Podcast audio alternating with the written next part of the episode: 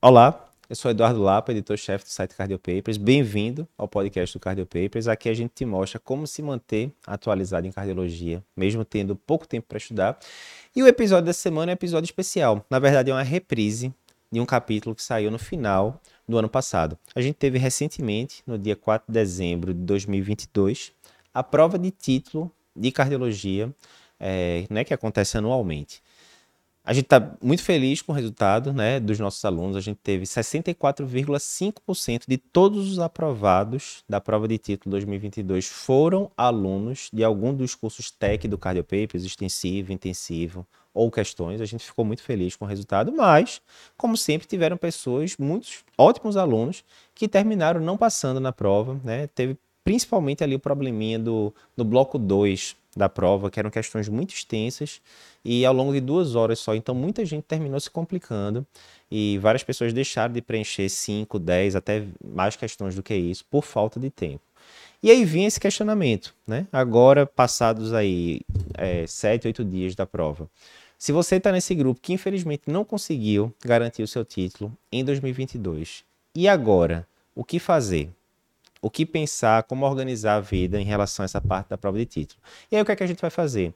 A gente vai rodar o replay aqui do podcast que eu gravei ano passado, eu e o Dr. Fernando Figuinha, discutindo exatamente esse ponto. O que fazer, o que não ter passado na prova do TEC, o que é que significa, o que é que não significa. Muitas vezes as pessoas têm conceitos errados.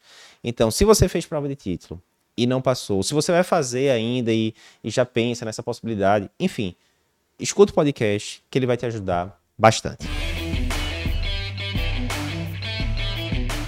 Bem-vindo ao podcast Cardio Papers. Aqui a gente discute tudo sobre cardiologia. Eu sou Eduardo Lapa. Eu sou Fernando Figuinha. E hoje a gente vai discutir. Não passei na prova de título de cardiologia. E agora? Então, vê, Figueiredo, a gente é, acabou de ter né, a prova de título de cardiologia agora no dia 12 de dezembro, foi um domingo. E a, o pessoal está começando a receber agora né, a, a divulgação, se passou, se não passou.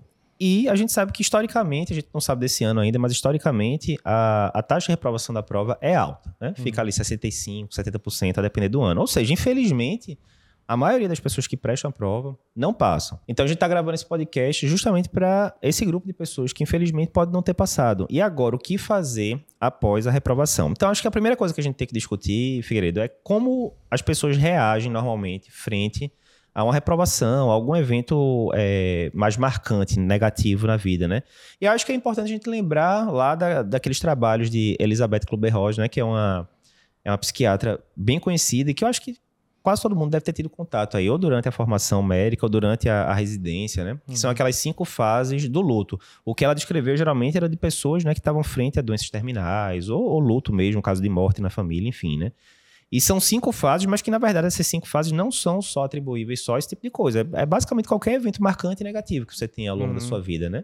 É, é, término de relacionamento, enfim. Então, lembrando, né, as cinco fases que são negação, raiva, barganha, depressão e aceitação. Vamos só ver como é que isso poderia acontecer nesse contexto de prova de título, né? Então, se a gente for a primeira fase clássica e não é obrigatório que passe por cada fase dessa bonitinha, mas seria a, a sequência lógica, né? A, a, clássica, né? Então, negação. Como é que a pessoa poderia fazer, por exemplo? Não, não passei na prova. Recebi, chequei lá, entrei no site e ou tem a lista dos aprovados, né? Como sai depois de um tempo. Ou, pronto, digamos que seja pela lista de aprovados. Tá lá, por ordem alfabética, tá, você vê, não encontra o nome. Uma coisa que poderia acontecer com negação, não, peraí, deixa eu ler de novo, porque provavelmente tá ali, é pra ser batido, né? não deixa de ser uma negação, né? É meio que ali o, o inconsciente tentando, né? É, um mecanismo de defesa. Passou isso e essa fase, né? Geralmente passa é, razoavelmente rápido. Por exemplo, você rechecou a lista, não tá lá, tal. Enfim, aí será que a SBC vai liberar uma lista atualizada? Não, tal. Aí comumente vai para a fase de raiva, né? Que é completamente compreensível. Pô, como é que pode? Pô, passei o ano todinho, dediquei aqui dezenas, centenas de horas para estudar e não conseguir passar. Aí o que acontece muito frequentemente aí, né, Figueiredo, é você querer arranjar um culpado, uhum. né? Aí o culpado tanto pode ser externo quanto ser você mesmo, né? Externo, por exemplo, é, o que é que poderia ser um culpado externo aí nessa história? A, a prova. A prova foi muito extensa, a prova foi mal feita, você uhum. vai culpar a SBC e não você pelo insucesso de não ter passado na prova. E veja, né? É, prova é prova. É, a gente detalhou questão por questão a prova dos últimos anos, todos da SBC. E alguns dados importantes, né? É, ao longo do, dos anos, se a gente for pegar as provas dos últimos dois, três anos, a qualidade vem melhorando cada vez mais, cada vez mais caso clínico, cada vez coisa mais compatível com a prática. A gente já teve provas ali de uns. Não vou especificar, não, mas teve uma prova de alguns anos atrás, não tão longe, que realmente não foi uma prova tão bem feita. É, então, sim, pode ter esse componente de vir uma prova uhum. mal feita, etc.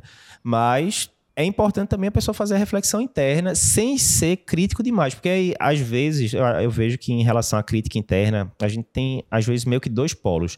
Uma pessoa que é aquele negócio, a culpa é do mundo todo, menos dela. Uhum que não é saudável. E também, do outro lado, a pessoa que se penaliza demais. Tipo, não, isso significa que você é uma porcaria, que você não é um Sim. bom médico tal, e que também não é saudável, né? Nem 8, nem 80, né? Sim. Mas eu digo isso de penalizar os outros, porque a gente já teve aluno, por exemplo, né? Sem citar nomes, a gente já teve aluno que, por exemplo, chegava, saiu o resultado da prova, e a pessoa criticava horrores a prova, aí quando eu falava. Fulano, é, me faz um favor, me dá teu nome, por gentileza, só para dar uma checada. Aí quando a gente ia ver lá no portal da gente, que a gente consegue ver, a pessoa tinha feito 38% do curso só. Eu falei, Sim. pô, a pessoa está reclamando tanto da prova, mas ela não Sim. fez nem metade da parte dela ao longo do ano, né? Porque a gente sabe que os alunos que vêm às aulas todas, pode acontecer do aluno ver aula toda, é, as aulas todas e não passar, pode, né? Nada é garantido no mundo, né? Mas a chance vai diminuindo muito. Então, pô, o cara fez 38% só das provas. Ele, ou seja, será que não está precisando fazer uma reflexão interna, né? Se... É, o grande problema é que, na verdade, se ele não conseguir reconhecer os próprios erros, ele não tem como mudar para dar certo lá na frente. Então, Exatamente. É... Se o problema é só a prova, ele vai ficar sempre exposto à prova do ano que vem ser mal feita de Sim. novo, né? Entre aspas, né? E ficar nisso, né? Então, assim, essa fase de, de raiva é muito comum ter essa questão de é, de quem é a culpa, né? Sim. Enfim. É, a terceira fase seria de barganha. Barganha, às vezes, a gente já teve muito aluno ter visto também aquele negócio. Às vezes a pessoa está faltando uma quantidade de X de questões que talvez dê para passar por recurso, né? Sim. Faltam três questões, quatro questões, cinco questões. Já teve ano que mudaram sete questões de gabarito. Então, é uhum. factível, é. Mas às vezes a gente vê aquele cara que tá faltando 10 questões. Uhum. Pô, dificilmente, infelizmente, dificilmente vai mudar 10 questões Sim. da prova. E digamos que mude as 10. As 10 teriam que estar tá lhe favorecendo. Ou seja, teriam que ser 10 que você errou e Sim. que ao mudar o gabarito vão lhe favorecer, né? Então, assim, Muito aí difícil. tem que ver também essa parte, né?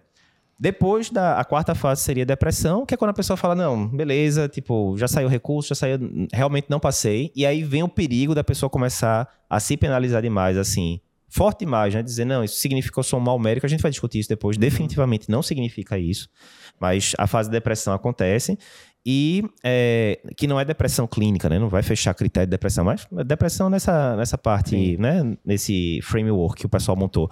E o último é aceitação, né? Que Sim. é, no final das contas, aquele negócio. Olha, infelizmente não passei e bola para frente, né? Sim. Que teoricamente, quanto mais cedo você chegar nessa fase, melhor. Porque você vai tocar sua vida e se for fazer a prova de novo, vai começar a estudar de novo e, e por aí vai, né?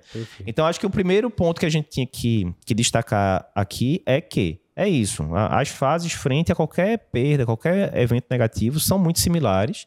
E muitas vezes a pessoa vai passar por essas cinco fases. Então, se você, se a pessoa que está escutando a gente aqui agora não passou na prova, ela conhecer o que é, está por vir ajuda já, né? Ela se ligar, não, uhum. não as coisas que eu estou sentindo não são anormais, né? São uhum.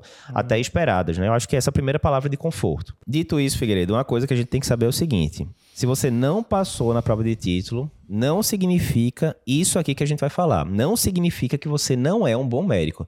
Porque tem muita gente que fala, né? Tem muita gente que acha que é uma associação. Se eu tenho título obrigatoriamente eu sou um bom médico. Se eu não tenho título, obrigatoriamente eu sou um mau médico. E isso não é verdade. Uhum. De fato, as pessoas que passam na prova de título, como a prova de título reflete muito, né? A maioria das questões refletem a prática do dia a dia. A chance de você ter no título, você estar tá fazendo as coisas certas para o seu paciente no dia a dia, são bem grandes. Mas a gente já viu vários exemplos de pessoas que são bons médicos na beira do leito, mas que não passaram na prova de título. O que é que podia justificar isso, Figueiredo? A gente tem que lembrar que a prova é um jogo, né? Então, às vezes, o, o, médico ele, ele tem uma experiência clínica excelente, ele sabe tratar muito bem o paciente, os pacientes adoram ele, mas ele não aprendeu a jogar o jogo. Então, uhum. ele pode saber tratar muito bem dislipidemia, mas cai aquela casquinha de banana que estava no rodapé do Brown, uhum. que ele não sabia, e por isso ele não ganhou o título, por vários pontos semelhantes, e não quer dizer que ele não seja um bom médico. Então, uhum. não adianta ficar com esse com essa noção que você não, não é um médico capaz porque você não passou na prova. Você só não aprendeu a jogar o jogo. Não, é, é isso a gente sempre fala, né, Figueiredo? E mais uma vez, as questões da SBC, da prova de título, cada vez mais, elas refletem a prática clínica. Eles botam casos clínicos, né? Ah, sei lá, um paciente de tantos anos que tem um risco cardiovascular de tanto e tá com a pressão de tanto. Ele é hipertenso, não é? Eu, qual é a meta de pressão que eu devo... Ou seja, está refletindo a prática uhum. de, de, de consultório. Contudo, por exemplo, você falou de lípidos. Vamos pegar exemplo. Já caiu é, em questões prévias aquele negócio. Ah, quais são os marcadores de uma placa mais instável? O VK1 alto é sinal de placa mais instável mais estável? Não estou dizendo que não tem que perguntar isso, enfim, não vou nem entrar nesse mérito. Mas é um fato, a pessoa pode saber tratar muito bem o paciente dislipidêmico no consultório, mas ela sinceramente não lembra mais o que é que danado serve para o VK1, o que é que ele faz, não é verdade? Sim. Do mesmo jeito, é, eles gostam de pedir muito score cálcio na prova. Aí digamos que cai lá uma questão de score cálcio, dizendo ah, qual a falsa sobre score cálcio? Pergunta várias coisas corretas importantes para a prática clínica. E, sei lá, a resposta incorreta, digamos que seja ah, um score cálcio de, uh, de 50 é alterado para diabético, mas não é alterado para uma pessoa não diabética. Que é verdade, né? Acima de 100 para a pessoa não diabética seria alterado, acima de 10 para a pessoa diabética seria alterado. E aí, às vezes, ele bota um número lá que na prática clínica não é nem tão relevante isso, mas, mais uma vez, você escorregou. Pronto, Sim. perdeu as duas questões de lípidos que caiu do ano, você perdeu mesmo você tratando super bem seus pacientes, os seus pacientes de consultório, se alguém for fazer ali uma análise, vai estar tá todo mundo, ah, todo mundo não, né? Mas uma boa parte na meta, bonitinho, usando estatina, né? uhum. né? E por aí vai. Então, esse é um exemplo de jogo, né? A, gente, uhum. a, pessoa não, não jogou o jogo porque não sabia as keywords, como a gente fala, né? Não, não focou de como acertar a questão de prova, né? Sim. Enfim, além disso, tem as pessoas que são boas de jogo, treinaram, tipo, fizeram o curso da gente, fizeram o simulado todinho, acompanharam as aulas. Ela estava apta para jogar o jogo do jeito que precisava. Mas assim, às vezes pode acontecer alguma coisa no dia da prova, né? A gente teve um aluno em 2020 que fez a prova internado na UTI com Covid. E passou, com Covid, tá com cometimento pulmonar tal, tava com catete de oxigênio e tal. E eu me lembro até que a esposa dele mandou uma mensagem pra gente dias antes, né? Não disse que ele ia fazer prova de título, mas disse que era aluno da gente, que estava internado com Covid. A gente, eu até mandei um áudio, né? Não, diga que a gente tá torcendo aqui por ele e tal. E depois a gente descobriu que ele fez a prova de título, passou, até saiu no site da SBC e isso e tal. Mas imagina, numa situação, se esse, se esse aluno não tivesse passado, alguém ia criticar, pô, a pessoa internada com Covid, isso no Sim. meio da, do vulco-vulco da pandemia, a pessoa preocupada, putz, será que eu vou sair vivo daqui, né? Meus filhos, minha esposa e tal. Então, óbvio que isso abala psicologicamente, né, o aluno. A gente teve uma aluna também esse ano que teve infarto com supra, lembra, Figueiredo? Sim, sim. E isso foi uns dois, três anos, uns dois, três meses antes da prova. Imagina, essa... E ela ficou pouco tempo internada, saiu bem, graças a Deus e tal. Mas imagina essa aluna fazendo infarto com supra, sei lá, cinco dias antes da prova ela poderia. Que você vai para a prova. Exatamente. Ela poderia até estar tá apta para fazer a prova no dia. Mas imagina a pessoa, putz, agora, sei lá, sair da internação que faça uma injeção de 43%. Será que vai melhorar? Será que não vai? Será que Sim. o stent vai trombosar tal? A gente que é cardiologista começa a pensar né, nas coisas mais, né, mais complicadas possíveis. Né? Então, a pessoa pode ter treinado tudo certinho, mas deu azar ali de prova acontecer alguma coisa que tirou ela do eixo, né? Isso foge do nosso controle, né? Não tem, Totalmente. Totalmente. Então, assim, eu acho que é muito importante mais uma vez, tirar esse peso né, da, das costas. E a gente sabe, depois de lidar com milhares de alunos, a gente sabe que isso acontece com o pessoal uhum. que faz a prova e não passa. Não, isso significa só um momento. Não significa. Tá aí vários argumentos, tem vários outros, a gente colocou alguns aqui. Então, tire isso da cabeça. Não quer dizer que você não tenha coisas para melhorar. Todo mundo tem. Mas não significa que você não saiba cuidar dos seus pacientes na beira do leito. Uma coisa que a gente tem que ter cuidado, Figueiredo, contudo, é o seguinte: às vezes o pessoal não passa na prova e aí começa a fazer um, um viés cognitivo, que a, gente que a gente chama de dissonância cognitiva. Já ouviu falar nisso? Não? Não ouvi, não. Vou lhe contar. vou lhe contar. Senta que lá vem a história. Eu vou, é. eu vou lhe contar a história. Tem Esopo, né? Que era um cara, era um escravo grego tal, que ficou muito conhecido. As fábulas de Esopo, todo mundo conhece a lebre e a tartaruga. Sim. Quem é que nunca escutou claro. nessa história? Né? Então ele tem várias histórias muito conhecidas e uma delas é a Raposa e as Uvas. Não, não é a música de Reginaldo Rossi. a Raposa e as Uvas, como é que era a história, né? Era uma raposa que estava passando lá na, na floresta e ela vê um cacho de uva. Eu não me lembro se era verde, se era, se era roxa na descrição original, mas enfim, um cacho de uva que ela acha muito bonito e tal. E ela tenta pegar a uva, né? Aí pula, não consegue, pula, não consegue. E aí começa a juntar uns bichos ali ao redor, né? E aí os bichos começam a rir dela, que ela não tá conseguindo, né? E aí, a determinada hora, ela se arreta e fala: Ah, eu não queria mesmo mais isso. E aí ela Sim. vai embora. Ou seja, isso é bem estudado, né, na parte de uhum. psicologia, que se chama dissonância cognitiva, né? Ou seja, as suas ações não refletem o, o que você fala, né? Você Sim. claramente estava mostrando que você queria aquilo, mas você externa para o mundo. É uma, uma, forma de racionalização, no final das contas, né? Uhum. Então a gente, é, a gente já viu também isso na prática alguns alunos, né? A pessoa tá lá, se dedica, né? Fala, olha, o título é, é importantíssimo para mim, eu vou conseguir cadastrar é, planos por causa disso, vou conseguir talvez um posto de trabalho melhor por ter o título e assim por diante. Não estou nem contando o que vai acontecer no futuro, né? Porque tem muita gente que fala, ah, mas o título hoje em dia não é tão pedido. Tenha certeza que cada vez ele vai ser mais pedido, porque a quantidade de faculdade de medicina abrindo, a quantidade de, uhum. de profissional entrando no mercado. Então o mercado vai se regulando e uma das formas é essa, né? Através da, de cobrar a titulação. Mas a gente via alunos que claramente estavam é, empenhando muito esforço para passar na prova de título. Depois que passar, falar: ah, não, o título não é para mim, eu acho que não vai mudar minha vida. Então você Sim. via claramente que existia uma dissonância cognitiva Sim. naquilo, né? E isso as pessoas fazem com muita, muita coisa, né? Com, ah, eu quero comprar o, carro X. Ah, não, não queria não. Na verdade, não queria. Será que não queria tal? Isso é mais fácil, na verdade, né? a saída mais fácil. É. E é uma racionalização clássica, né? Sim. A racionalização clássica. Quem tem filho sabe disso, né? Quando tá ali os dois irmãos brigando, não sei o quê, alguém perdeu lá, ah, não queria mesmo, não sei o quê, tá? É uma saída clássica. Então, tem que tomar cuidado. É, e mais uma vez, na hora que você tá, ah, passei para por uma frustração, tava tentando alguma coisa e não consegui.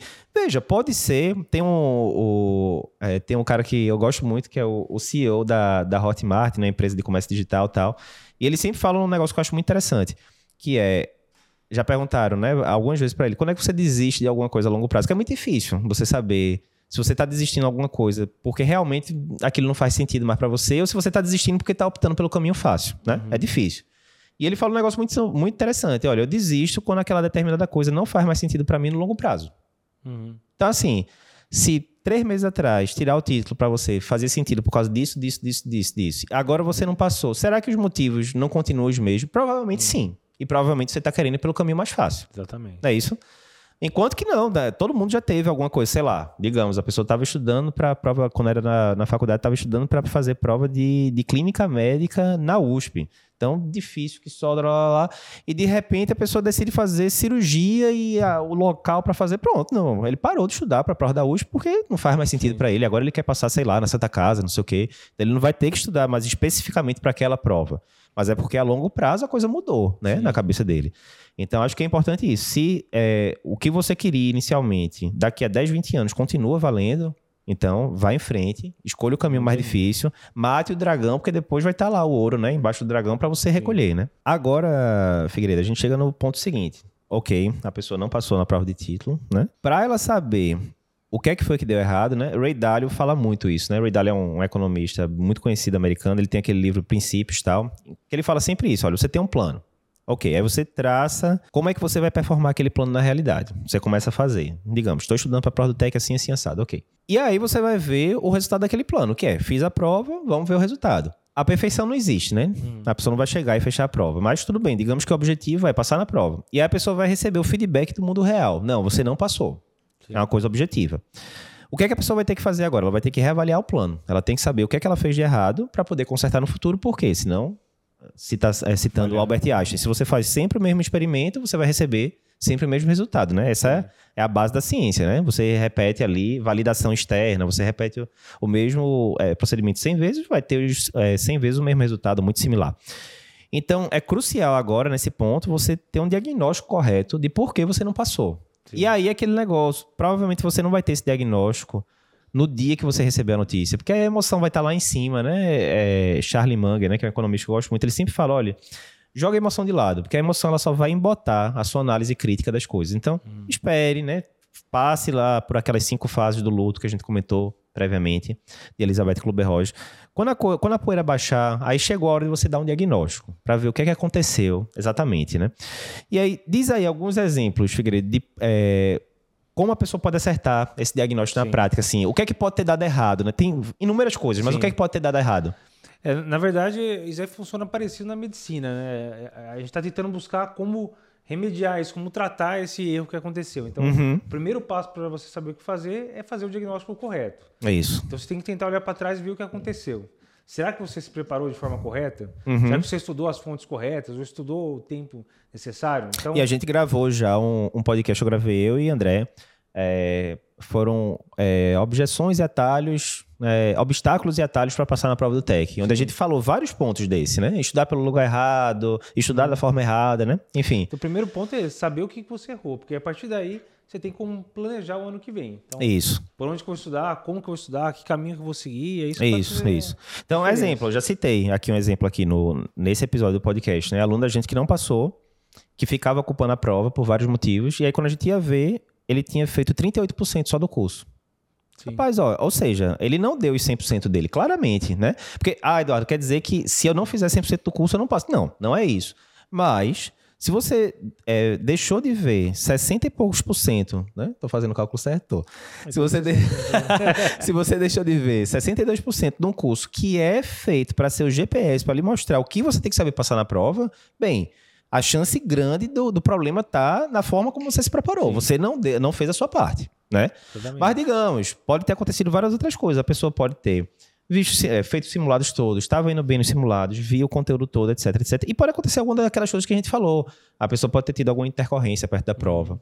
Ou o psicológico pode ter afetado ali. E, por exemplo, a pessoa teve aluna da gente que deixou de marcar 13 questões na prova de 2020, que já era online. 13 uhum. questões. Ainda assim, ela passou. Porque ela tinha se preparado tão bem que ela conseguiu uma margem muito grande. Mas uhum. imagina, numa prova de 100 questões, você perder 13, porque você uhum. não teve nem chance de chutar. Porque se você chutasse, você ia ganhar 20%, sim, teoricamente, sim. né? Da, por probabilidade, né? Mas nem isso, ela não teve tempo. Chegou ali na questão 86, acabou o tempo de prova e fechou a prova para ela, né? Então, por exemplo, se ela não tivesse passado, certamente a gente ia dizer, olha, o problema, fulano, foi porque você deixou de marcar 13 questões, uhum. provavelmente. Então, como é que você vai reparar isso? Fazendo mais simulado um tempo ainda mais curto, né? Enfim, fazendo o que a gente faz todo mês, né? Com, com os alunos. Ah, outra coisa que pode ter acontecido, a gente sabe que um tema que cai muito na prova é IC, é o tema que mais cai. Uhum. Aí, digamos, a pessoa estava indo muito bem, mas aí caíram 18 questões, como caiu em 2020 de C, das 100, e a pessoa errou 13.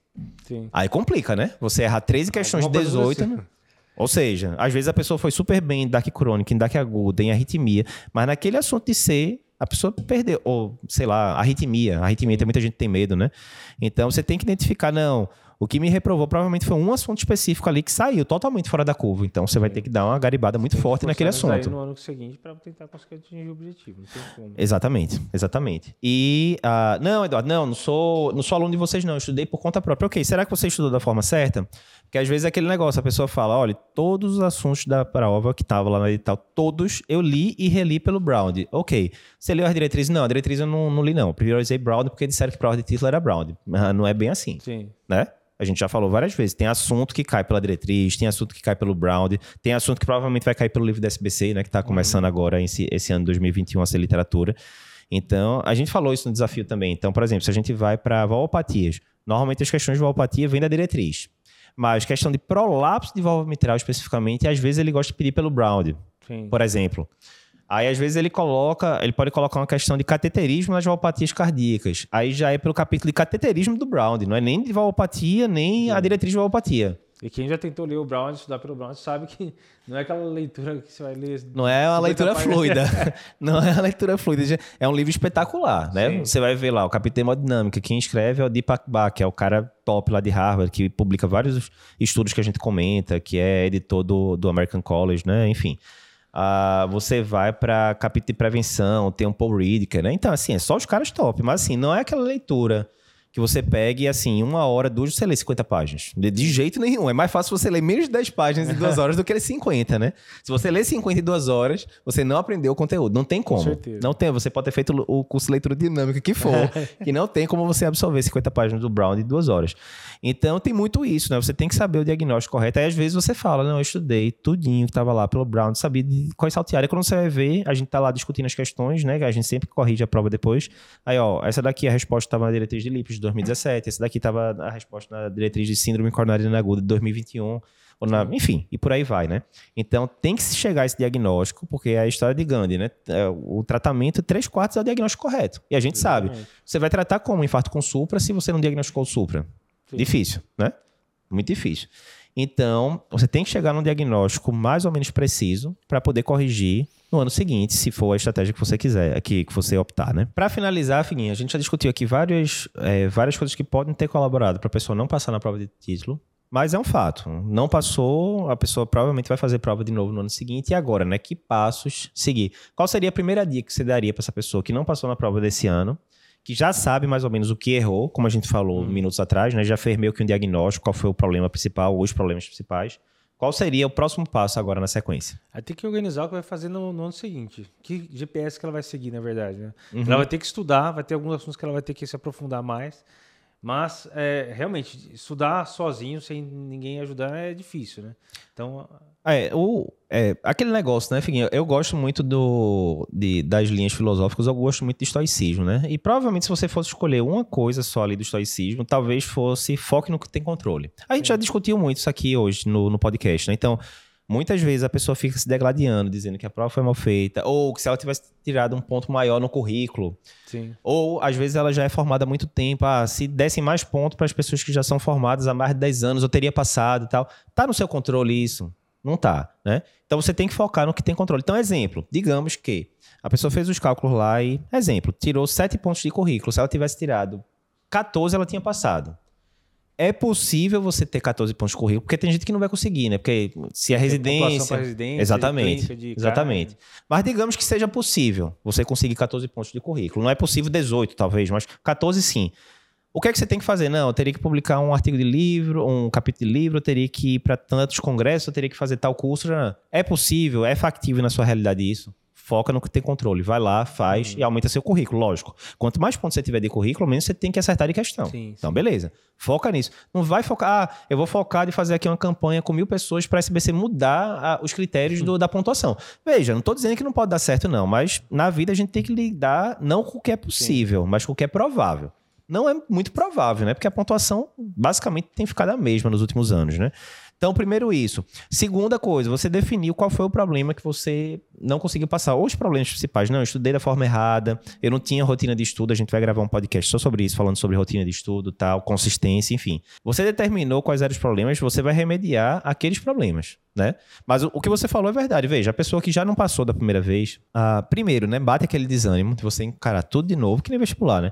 Você encarar tudo de novo, os mesmos assuntos, etc, etc, com aquela tensão da prova no final, né? Ah, você, mais uma vez, vai ter que organizar um cronograma todo sozinho, você vai estudar por alguns cantos que você não tem certeza se são os cantos é, ideais, né? E aí vem a história, né? Não tem como a gente não falar do nosso curso, né? O, o Extensivo Tech, enquanto a gente está gravando esse podcast, vai ser o Extensivo Tech 2022, né? Tem gente que vai escutar depois, vai ser o 2023, 2024. O princípio é o mesmo. O que é que a gente fez no, no curso Extensivo Tech 2022? Primeiro, né, a gente pegou toda a experiência que a gente tem de aprovar muita gente nos últimos anos, né? Mais uma vez, se a gente pegar as provas de 2019, 2020, um em cada três aprovados foram alunos da gente. Então a gente pegou esse conhecimento e a gente montou um GPS. Para você, basicamente, você vai ter que seguir o GPS. Você chega numa cidade nova você não conhece nada. Você liga lá, Google Maps, GPS, o que seja, né? Ele diz: olha, siga esse caminho aqui, você vai chegar em 10 minutos. Você vai seguir o GPS ou você vai inventar de na sua cabeça? Não vai, né? Você vai seguir o GPS, que é o caminho mais fácil, né? Então, é, alguém já fez o trabalho para você, né? Então, a gente já fez isso, a gente já criou um cronograma eficaz, a gente já sabe quais são os assuntos que mais caem, a gente dá foco é, maior nesses assuntos proporcionalmente. A gente já sabe como cai, se cai pelo Brown, se cai pelo livro da SBC, se cai pelas diretrizes da SBC. A gente já faz simulado todo mês para a pessoa poder praticar. Porque imagina, a pessoa que estudou o ano todo, mas fez pouquíssima questão. Não adianta, porque o que vai lhe passar Uhum. Em última instância, acertar a questão, não é nem saber o assunto, é acertar a questão. Exatamente. Se por algum passo de mágica você conseguisse acertar 84 questões na, no, é, no, dia da prova, mesmo não tendo uma formação tão boa, é um fato, você ia passar na prova. Ponto Sim. final. Lógico que a gente sabe que acertar a questão está associada com conhecimento, Sim. saber jogar o jogo, aquela coisa toda, né? Mas tá lá tudo é, simulado discussão de, é, de questões, a gente discute todas as questões dos últimos anos, são milhares de questões que a gente discute, porque tem questão nossa e tem questão do TEC, né? Então você pega de 2015 para frente todas as questões do TEC, uma por uma a gente discute, letra por letra, né, com, com o pessoal. Então, fica a dica, se por algum acaso você está nesse grupo de, de não ter passado na prova de título, ou agora em 2021, ou em anos anteriores, é, você ter um GPS para se guiar vai lhe facilitar muito e vai economizar muito tempo. É o que a gente sempre fala do custo de oportunidade. Custo de oportunidade, você sabe já que conceito é esse? Não. não. Deixa eu lhe dar outra. falar aqui, cultura. Ó, podcast Cardio Papers é cultura também. Então, citando, acho que já é bem o terceiro podcast. Galego já sabe disso, que eu já falei, uns dois podcasts com ele. Custo-oportunidade é o seguinte, é um conceito que Charlie Munger fala muito também, mais uma vez, que é parceiro de Warren Buffett e tal, que é o seguinte, se você tem três horas para estudar na semana, certo? E aí eu decido estudar, por exemplo, eu vou pegar essas três horas e vou estudar o Brown, capítulo de síndrome coronariana aguda sem sopro, certo? Uhum. Essas três horas que você está estudando o Brown, você não está estudando o curso da gente, você não está estudando a diretriz, você não está fazendo um milhão de coisas, uhum. certo? Então, ou seja, a cada ação que você vai fazer na vida, ela tem um custo, porque você está deixando de fazer várias outras que poderiam ser até mais custo-benéficas, né? Então é o que eu digo, por exemplo, sei lá, vou pegar um tema aqui avulso agora. Se a gente vai discutir por exemplo, lípides. Se a gente discute seis horas de lípides, tudo que você precisa saber de lípides para acertar as questões da prova. O que é que é mais custo benéfico? Você ver seis horas de aula e anotando, checar o nosso livro de maparmitagem, fazer as questões que já caíram nos anos anteriores, ou você pegar essas seis horas e, tipo, mal conseguir terminar de ler a diretriz da SBC, né? Sim. É o custo de oportunidade. Você pode ler a, a, a, diretriz da SBC? Pode. Só ler a diretriz da SBC vai garantir as questões todas? Não vai, porque tem questão uhum. que cai pelo Brown.